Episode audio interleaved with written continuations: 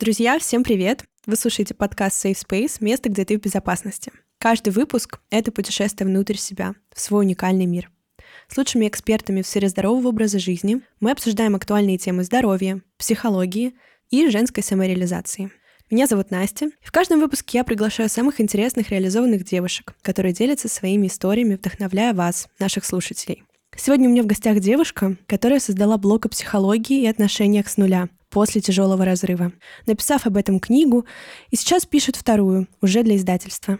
Более того, она затронула сердца тридцать пять тысяч человек в Инстаграм благодаря ее душевности, искренности и любви к литературе. Аня, привет! Настя, привет!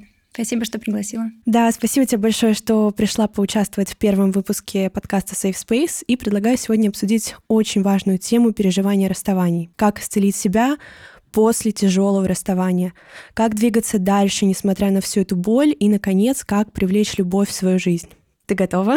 Готова. Можешь рассказать немножечко о себе, буквально в паре слов. Ну, если честно, ты затронула практически все сферы моей жизни, которыми я сейчас занимаюсь. Мне добавить нечего. Я очень горда собой, на самом деле, что смогла преобразовать свою боль после разрыва, грубо говоря, в такую глобальную поддержку для других девушек на этом пути. Супер. Тогда предлагаю сразу начать с такого небольшого интерактива под названием «Блиц». Ты можешь отвечать «да», «нет», либо же «за», «против», и в конце продолжить предложение. Давай начинать. Давай. Бывает ли дружба между парнем и девушкой? Мой ответ — нет. Ты поддерживаешь в отношениях такую форму, как «friends with benefits»? Нет. В партнерских отношениях мы часто хотим достичь того, что нам не удалось в любви к своим родителям. Согласна с этим? Согласна, но я не могу сказать, что это так однозначно, потому что, мне кажется, подсознательно мы иногда выбираем и строим как раз ту модель отношений, которая нам с детства знакома, которую мы как раз получили из модели своих родителей, своей семьи. Угу. Ты за или против советоваться с подружками о своих отношениях? Ой, я против. Я вообще скептически отношусь к женской дружбе, и чаще всего советы подруги будут с проекцией ее же, и вы неосознанно будете вплетать ее мнение в свое собственное. Это сложно заметить, но mm-hmm. на самом деле это так и происходит. Да, я согласна с этим. Давай идти дальше. Как ты относишься к возобновлению отношений с бывшим? Наверное, есть истории, где это возможно. Я недавно слышала такую фразу, что мы никогда не встречаем дважды одного и того же человека, mm-hmm. даже в одном человеке. И должно действительно пройти огромное количество времени, чтобы у этой истории не был точно такой же конец, чтобы просто не повторить сценарий. Угу. А поддерживаешь ли ты работу с психологом? Да. Бывшие могут быть друзьями? Наверное, да, но вопрос зачем? Да, хороший вопрос. А вторая половина найдется тогда, когда наполнится первая. Не ищите себе полупустых половинок. Когда явится полная половина, сработает магнит души. Как ты вообще поддерживаешь эту фразу? Тоже не вполне однозначно. Я думаю, что это не взаимоисключающие вещи, и каждый опыт очень индивидуален. Кто-то mm-hmm. выбирает себе партнера и продолжает развиваться, и продолжает наполнять свою половину, а кто-то считает, что обязательно нужно наполниться, прежде чем кого-то искать. Мне кажется, это очень какие-то крайности критические. Mm-hmm. И, наконец, продолжи, пожалуйста, предложение. От целомудрия рождается любовь. А от любви? Наверное, крепкий, надежный союз, mm-hmm. безопасный. Супер. Спасибо тебе большое за этот блиц.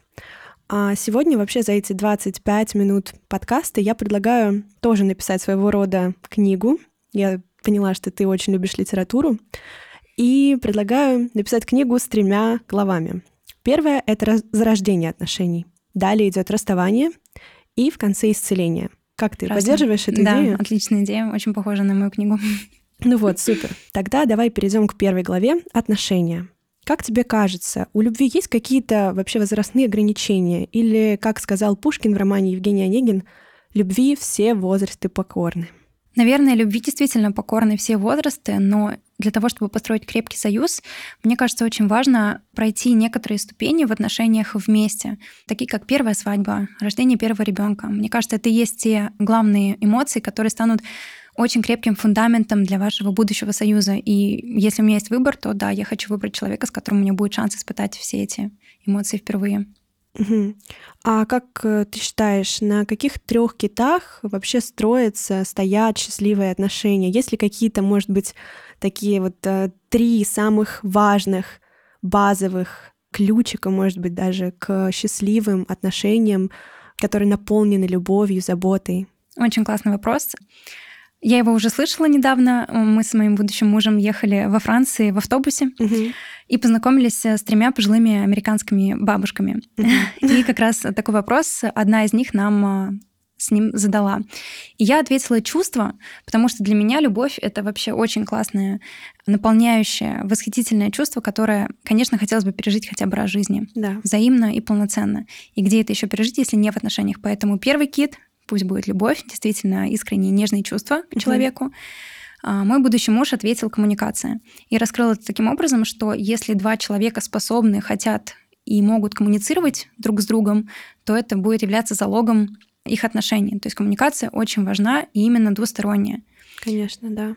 И американка ответила очень интересную вещь, я бы сама об этом никогда не подумала, о том, что успех отношений очень сильно зависит от того, насколько серьезно два человека относятся к самому институту брака, к своим отношениям, насколько они верят в это и насколько они это уважают, насколько те клятвы, которые они дают друг другу, действительно искренние. Мне кажется, это очень важно. Потому да. что некоторые люди вступают в союз, сегодня сказал, завтра уже передумал. То есть не считают, что брак — это действительно что-то такое очень важное один раз и навсегда. Да, я согласна. И вообще сейчас, на самом деле, очень много разводов. Мне кажется, раньше такого не было. Сейчас люди, по моему мнению, по-другому относятся к браку. Многие абсолютно несерьезно. И как раз то, что ты сказала, очень коррелирует с нынешней конечно, ситуацией. Конечно, развод имеет место быть, но мне кажется, значительно проще не вступать изначально в брак, когда ты уже сомневаешься в своем партнере. Не знаю, да, по каким причинам люди это делают. Угу. И как вообще для тебя отношения? Это больше про давать или получать? Ну, я, наверное, совру, если скажу альтруистичное давать, потому что нет, конечно, мне очень важно как женщине получать. Но чаще всего, конечно, это становится балансом в будущем. То есть, когда я получаю, мне самой хочется отдавать. Если я на старте отношений в будущем ничего не получаю от своего партнера, у меня нет никакой мотивации, интереса постоянно отдавать, отдавать, отдавать. Это ничего, кроме боли, не приносит. Был mm-hmm. такой опыт, знаем. А что бы ты хотела получать тогда, в свою очередь? Для тебя важно получать любовь, заботу? Или же это идет речь о каких-то, может быть, подарках и сюрпризах? Нет, для меня самое важное — это видеть, что человек любит меня за меня, что ему действительно не все равно, что он видит меня такой, какая я есть, и очень глубоко пытается меня услышать, почувствовать, что я вижу, что он любит меня по-настоящему, ему действительно важно, что происходит во всех моих сферах жизни. Это невозможно не заметить, потому что даже подарки и сюрпризы, конечно, это замечательно. Но когда ты видишь, что человек заинтересован конкретно в тебе, его отношения, его отношения, да, это просто бесценно. Да, никакие подарки даже близко не стоят вот все-таки отношениям к тебе, искренним отношениям. Давай перейдем к последнему вопросу в нашей первой главе отношения. Надо ли привлекать любовь? Или все придет к тебе в нужное время? Потому что сейчас мы очень много слышим о том, как привлечь любовь. Как вообще добиться того, чтобы на тебя обращали внимание, с тобой знакомились? Как ты относишься вообще к термину «привлекать» и... Я не люблю что все вот думаешь, эти, да? я не люблю все эти глаголы, которые, честно говоря, я не понимаю, как можно интерпретировать. Вот я, например, не понимаю, что мне нужно делать, чтобы что-то привлекать. Я могу сказать, что, возможно, это какое-то неосознанное действие, которое мы совершаем, когда не закрываем свое сердце, работаем над собой, ведем интересную жизнь, от чего, ну, когда я, например, увлечена собой, своими хобби, достижениями, я сама по себе счастлива. И я думаю, что, конечно же, людей это просто ко мне притягивает. Но как самой мне кого-то привлекать, я даже не понимаю, что я должна для этого делать. Единственное, что я могу сказать, что это привлечение может сработать, наверное, только тогда, когда ты действительно увлечена своей жизнью, когда ты не закрываешь свое сердце, когда ты не ставишь себе каких-то рамок, что только карьера, мне никто не нужен. Ну, то есть это просто, да, какой-то жизненный баланс, от которого ты сама счастлива, наверное, тогда mm-hmm. это самое привлечение пресловутое и будет работать. Правильно я понимаю? То есть когда ты открываешь свое сердце, когда ты, условно, в потоке, занимаешься своей самореализацией, то тогда к тебе это все приходит просто потому, что ты, скажем так, энергетически очень такой сильный человек, и ты влюблена в первую очередь в свою жизнь. Я думаю, что это происходит очень бессознательно, и сложно как-то это проследить, но, конечно, например, даже мне интереснее общаться с людьми, у которых есть свои собственные хобби, которые счастливы, которые довольны тем, что происходит в их жизни. Это просто базово. Интересно. Прекрасно. Спасибо тебе большое за ответы в первой нашей главе. Но у нас впереди еще с тобой две. Давай перейдем к главе расставания. Назови, пожалуйста, три красных флага, которые сигнализируют о том, что пора расстаться, потому что очень многие терпят или не понимают, на что обращать внимание, когда происходят какие-то, может быть, сбои в отношениях. Что для тебя вообще красные флаги? Какие они? Первый, самый главный красный флаг — это, наверное, ложь. Любая, даже самая маленькая, потому что ее будет заметно просто в паттернах поведения человека. Есть люди, которые, есть мужчины, поверьте мне, которые просто не склонны врать, угу. для которых это не манера поведения. Я уверена, что вы видели людей, которые просто врут, грубо говоря, как дышат. То есть каждая фраза, которую он говорит, она может быть правдой, может быть ложью, а есть человек, который просто не склонен к такой модели поведения. И если вы видите в своем партнере такую склонность к обману, даже в самых мелочах, это просто жирный красный флаг, что с таким угу. человеком надежные, крепкие отношения построить не получится, потому что вы ему никогда просто не сможете доверять. Да. Второй красный флаг, я бы сказала, что это неопределенность, потому что буквально сто лет назад молодой человек сделал предложение девушке после одной встречи, а теперь, оказывается, нужно десять лет для чего-то прожить вместе, прежде чем убедиться, что этот человек действительно видит тебя в своем будущем. Для меня определенность очень важна. Я не хочу нервничать и думать, что если я этого человека люблю и хочу быть с ним вместе, а он сомневается, но для меня это очень неприятное чувство. Я хочу быть уверена, что мои чувства взаимные, что мы разделяем общее будущее, что у нас общие ценности, и что если мне пообещали, что мы будем вместе, то это действительно так. Да. Я не хочу, чтобы меня долго держали в неопределенности. Это, это очень важно, важно да, потому конечно. Что очень многие девушки ждут, и это ожидание, процесс ожидания затягивается на очень многие года. И... Я просто верю, что если да. мужчина действительно хочет быть с тобой, он просто не даст, грубо говоря, окружающему миру такого шанса потерять тебя. Если он в тебе заинтересован, это не займет у него достаточно долгое количество времени понять, что ты та самая. Я да, в это твердо верю. Так что, девочки, задумайтесь. Давай перейдем к третьему красному флагу. Третий красный флаг для меня — это когда ты одна в своих чувствах. Например, ты чувствуешь, что в ваших отношениях какие-то недопонимания, тебе постоянно хочется что-то выяснить, хочется поделиться с партнером, спросить, что он думает. А человек от тебя постоянно закрывается. И у нас очень такое популярное есть выражение, что мужчина просто говорит: «Не делай мне мозги». Вот для меня это тоже жирный красный флаг, потому что главный кит у нас, на котором стоят отношения, это угу. коммуникация. И если человек отказывается коммуницировать и оставляет тебя одну в твоих чувствах, это просто явно не тот союз, в котором можно быть спокойной и счастливой. Да, прекрасно. Спасибо тебе большое. Давай будем двигаться дальше. Скажи, пожалуйста, что было самым сложным в твоем опыте во время переживания расставания? Как это было? С чем ты столкнулась? Мне очень сложно, честно говоря, выделить что-то одно, потому что для меня это вообще была огромная, глубокая черная яма. Я могу, наверное, это только так охарактеризовать. И, наверное, самое сложное, что усложняло мне процесс выкарабкивания из этой ямы, если можно так сказать, это продолжение лелеять какую-то надежду. Надежду, что он запутался, что он допустил ошибку, что мы еще вместе сможем быть в будущем, что я просто подожду, что близость вернется. И вот только когда я смогла отрезать полностью эту надежду, что если человек сказал «нет», то это твердое «нет». И, наверное, только после этого я действительно смогла двигаться дальше. Это был вопрос просто выбора, разговора честного с собой и выбора, что я просто прекращаю ждать и отдавать, пытаться всучить в руки человека, который не хочет держать это все самое лучшее во мне, свою любовь, свое сердце.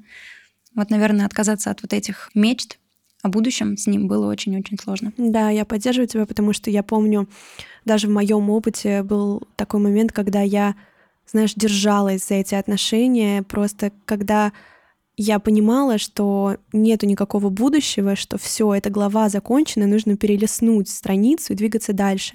И вот эта вот надежда, вера в вашу какую-то историю, сказку, она меня не покидала. И пока я не оставила это в прошлом, я не смогла жить в настоящем и полноценно чувствовать вкус жизни. Поэтому это очень резонирует с моими ощущениями, тоже из моего опыта. И давай двигаться тоже дальше. Согласна ли ты с выражением «человека в этой жизни можно потерять только в том случае, если он ушел из жизни? В остальном борись за него». Нет, я в корне не согласна. Для меня... Ты теряешь человека тогда, когда он говорит тебе: «Я больше с тобой быть не хочу». На самом деле нужно уметь слушать. И я очень часто советую людям действительно услышать, что говорит человек. Потому что мы очень любим переубеждать. Нам кажется, что мы его сейчас переубедим. Мы будем продолжать бороться. Опять же, как я сказала, нам кажется, что он, может быть, запутался в своих чувствах, и нам нужно его убедить. Но на самом деле нет. Конец наступает тогда, когда человек тебе говорит: «Я больше не хочу». бороться точно эгоистично. Если мы действительно кого-то любим, мы должны уметь услышать этого человека. Если он не хочет, нам нужно дать ему эту возможность уйти. По-другому никак. Да, ни за кого бороться не нужно. Не нужно. Да. Давай перейдем к последней главе. Излечение. Какие три совета ты можешь дать девочкам, которые испытывают боль после расставания и не знают, как жить дальше? Потому что это достаточно распространенная проблема. Девочки убиваются и не знают, как ну, вообще конечно, существовать. Да. Я буквально гуглила просто в интернете, как забыть человека, как я могу пережить разбитое сердце. На самом деле совет номер один — это правило никаких контактов. Вам нужно вырезать человека из своей жизни. Это кажется очень сложным, но пока человек остается в вашей жизни, любым образом, даже если это сообщение раз в неделю, вы на ступеньке минус один. Вы даже не начали исцеление. Да. Совет номер два, наверное, это дать себе время, потому что такой разрыв он очень похож, как будто бы тебя выкинули из самолета без парашюта, и ты летишь, и человеку совершенно тебя не жалко, он не mm-hmm. думает, как тебе будет больно, когда приземлишься. Он просто вообще отвернулся и полетел дальше. И когда мне в директ пишут девочки, что прошло полгода, а мне все еще больно, да, тебе больно, неудивительно. Неудивительно, что тебе будет еще очень долго, больно и тяжело справляться с этим. То есть нужно дать себе время. Этот процесс чаще всего занимает от восьми месяцев до полутора лет. И я могу сказать, что дать себе время в этот период очень важно, потому что травма, которая была получена от расставания, она никогда не забудется. Многие спрашивают, когда я забуду об этом? Никогда. Не будет такого дня, когда ты проснешься и поймешь, что все, я ничего не чувствую, я этого больше не помню. Все, что ты можешь, это медленно наращивать вокруг этой травмы опыт. То есть в течение этого, грубо говоря, года тебе лучше всего получать какие-то новые эмоции, окружать себя вещами, который тебе нравится, очень мягко прислушиваться к себе и делать только то, что приносит тебе искреннее удовольствие, и потихонечку-потихонечку вокруг этой травмы наращивать просто новый опыт, и с его помощью удастся действительно потом посмотреть назад, сказать себе, да, это все еще там, но это меня просто так сильно больше не ранит. Давай подытожим то, что ты сейчас сказала. Первым делом мы должны вырезать этого человека из нашей жизни, удалить контакты. Далее мы проживаем эту боль и не даем себе каких-то, знаешь, ожиданий, ложных ожиданий, ожиданий надежд, что завтра да. этой боли не станет. И в конце мы должны мы напомнить себя. Мы должны очень-очень мягко прислушиваться к себе, спрашивать себя, что мне действительно нравится. То есть просто нарастить вокруг этого опыта, грубо говоря, события, которые будут помогать выкарабкиваться из этой ямы. По-другому это никак я назвать лично не могу. То есть я начинала с малого. Я просто спрашивала себя, что я больше всего люблю. Я очень люблю читать, гулять одна. И именно эти действия я постоянно и старалась совершать. То есть я просто помогала себе тем, что мне нравится. Да, поэтому вы можете выписать, например, какой-нибудь э, небольшой список дел, которые вам приносят удовольствие, которые вам нравятся, и постепенно выполнять их, ходить в музей, театр, кому что нравится, тем самым удовлетворять себя, наполнять свою жизнь. Прекрасно. Давай в заключении ты нам ответишь на такой вопрос. Мне кажется, он очень такой уютный, теплый, раскрывающий, может быть, даже душу. Какой совет ты бы дала себе маленькой или, например, своей маленькой сестренке, дочке? Что-то, может быть, очень сокровенное, важное для тебя? Ой, ты права, это очень мягкий и теплый вопрос. Но, наверное, никакого совета я бы не дала. Я бы сказала бы такую фразу, что не переживай, у тебя все получится, и ты справишься. Потому что до сих пор, даже сейчас, я это очень часто использую. Например, когда у меня происходит какая-то ситуация, когда мне кажется, что все, выхода у меня нет, у меня в этот раз точно не получится, и в этот раз точно все сложится плохо, я всегда говорю себе: Ань, ну ты же всегда справлялась. И если бы у меня был бы шанс поговорить с собой, даже не будучи маленьким ребенком, а просто даже буквально год назад, я бы тебе сказала: Анют, да ты справишься. Просто в момент очень сложно в это поверить, но это, наверное, самая главная такая поддержка и самые главные слова, что ты из будущего знаешь все ответы. Прекрасно. Я считаю, что это очень важные слова, и вообще у меня мурашки сейчас, потому что когда ты сама в себе чувствуешь эту опору и поддержку, это абсолютно другой уровень, это, мне кажется, еще более ценнее, чем слышать это от даже извне. близких людей, да, извне. Поэтому просто остановитесь и поддержите сами себя в моменте, когда вам сложно или даже когда вам хорошо. Да, потому что мы можем даже опираться на свой нативный опыт. Ведь мы действительно справлялись даже с самыми сложными моментами в прошлом. Мы справлялись. И в этот раз справимся, справимся, конечно же, в этот раз, да. Прекрасно. Я думаю, что на этой ноте мы с тобой завершим выпуск. Я очень благодарна тебе за то, что поучаствовала в первом выпуске. Мне кажется, получилась очень приятная, уютная такая атмосферная встреча, выпуск.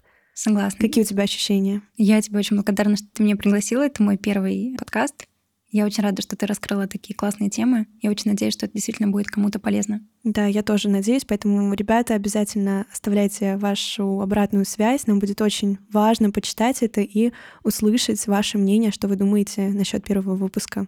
Спасибо тебе большое, Ань. Спасибо. Я надеюсь, что мы с тобой еще как-нибудь запишем подкаст, выпуск. С огромным удовольствием. Прекрасно. Все, хорошего вам дня, ребята. Хорошего дня. И всем пока. Пока.